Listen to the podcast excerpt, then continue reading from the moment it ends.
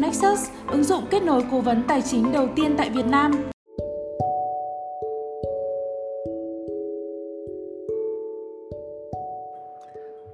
Chào mừng các bạn đã đến với những câu chuyện về hôn nhân và tiền bạc của Polysearch, một ứng dụng kết nối cố vấn tài chính dành cho cá nhân và gia đình. Các bạn có thể tải ứng dụng vào điện thoại miễn phí để tìm kiếm và đặt lịch hẹn với các cố vấn tài chính yêu thích để giải quyết một bài toán cụ thể về tài chính dành cho gia đình mình.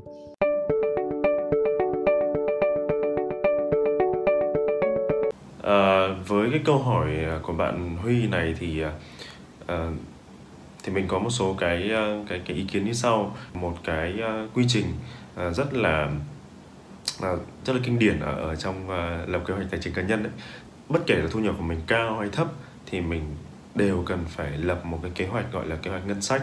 À, tên tiếng Anh của nó là budgeting đấy.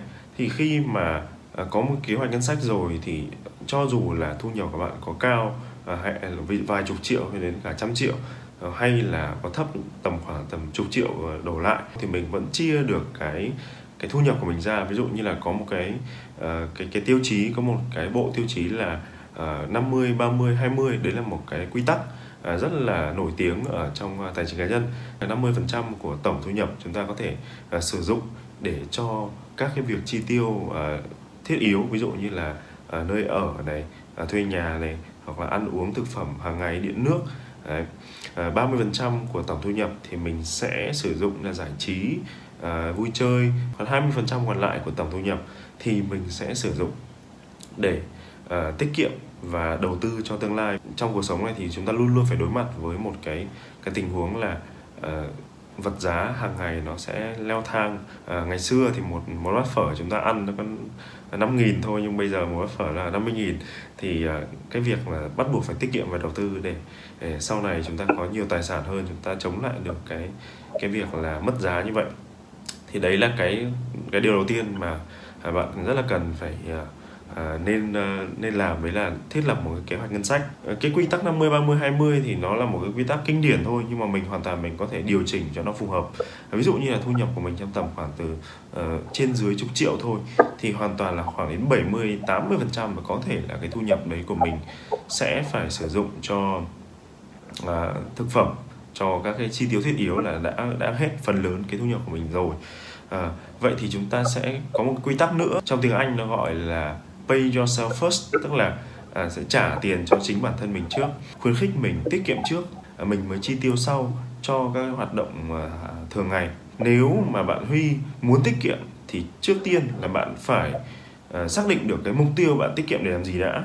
Có rất là nhiều người hay hỏi là một à, tiết kiệm như nào à, đầu tư như nào. Nhưng mà nếu các bạn không biết mục tiêu mình tiết kiệm để làm gì ấy, mình ví dụ như mình mục tiêu mình tiết kiệm mà à, như của mình để mình tiết kiệm để sau này, ví dụ như là mình à, à, đầu tư để mình à, có một cái tài sản sau này mình đến tuổi già là mình sẽ nghỉ hưu, một cái an nhàn. Và khi mình có một mục tiêu như vậy rồi thì mình mới biết thực sự là mỗi năm, mỗi tháng mình nên tiết kiệm bao nhiêu. Bắt buộc chúng ta phải có mục tiêu rõ ràng. Chúng ta mới có động lực, chúng ta mới có động lực để nó tạo một cái thói quen để tiết kiệm được. Cái nữa là với cái lương của các bạn đi làm công nhân hoặc là uh, thu nhập nó trên dưới tầm chục triệu thôi thì cái chi phí thuê nhà này nó sẽ là một cái chi phí cũng khá là lớn. Thì uh, mình nên cố gắng lựa chọn các khu nhà giá rẻ uh, diện tích nó nhỏ hơn hoặc là chia sẻ cái phòng thuê chung với người khác. À, cái nữa là chi tiêu cho ăn uống thì cần được là tối ưu hóa giữ ở mức thiết yếu thôi. Mình hạn chế cái việc ăn hàng quán quá nhiều. À, chúng ta nên cố gắng tìm một cái Ừ, ờ, cái nghề để nào đấy để làm thêm ngoài giờ hoặc là mình học thêm kỹ năng để mình có thể ví dụ nhận được lên được cái vị trí quản lý này à, hoặc là nếu mà công việc à, tạo ra được cái khả năng để tăng thu nhập à, nếu mà cái công việc của chúng ta mà không à, không có cái khả năng tăng tăng thu nhập nhiều ấy thì mình nên xem xét là có thể có nên đổi nghề hay không. Ví dụ như sau này nếu mà à, chúng ta đã già rồi chúng ta đã à, tuổi cao hơn rồi có thêm à, một hai à, À, cháu nhỏ cái việc mà chúng ta học có thêm thời gian để học một cái nghề mới lúc đấy nó thực sự rất khó. Và khi chúng ta còn trẻ chúng ta nên nên nhìn xa hơn một chút để chúng ta lập những kế hoạch cho nghề nghiệp của mình. Nghề nghiệp tốt à, thì thu nhập tốt. Thu nhập tốt thì à, không còn bị khó khăn quá trong cái việc là phải chi tiêu một cách à, quá là tiết kiệm.